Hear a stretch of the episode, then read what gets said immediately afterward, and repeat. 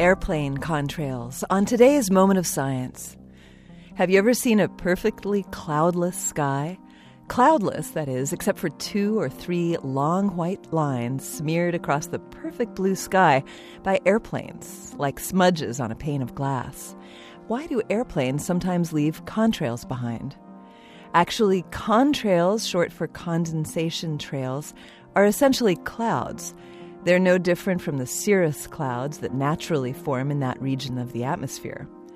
High in the atmosphere, water can exist in one of two basic forms.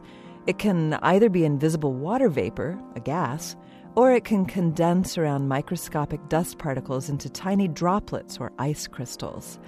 Every cloud you see is made of tiny droplets or crystals like this, and so is a contrail.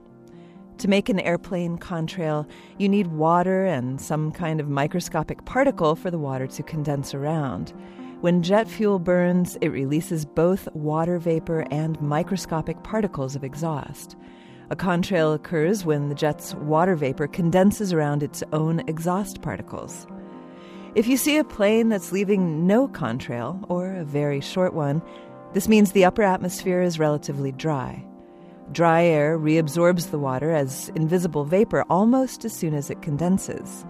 On the other hand, if you see a contrail that lasts a long time, this means the upper atmosphere is already saturated with as much water vapor as it can hold. This moment of science comes from Indiana University. There are hundreds more moments of science on our website at a momentofscience.org, where you can also view videos and sign up for podcasts.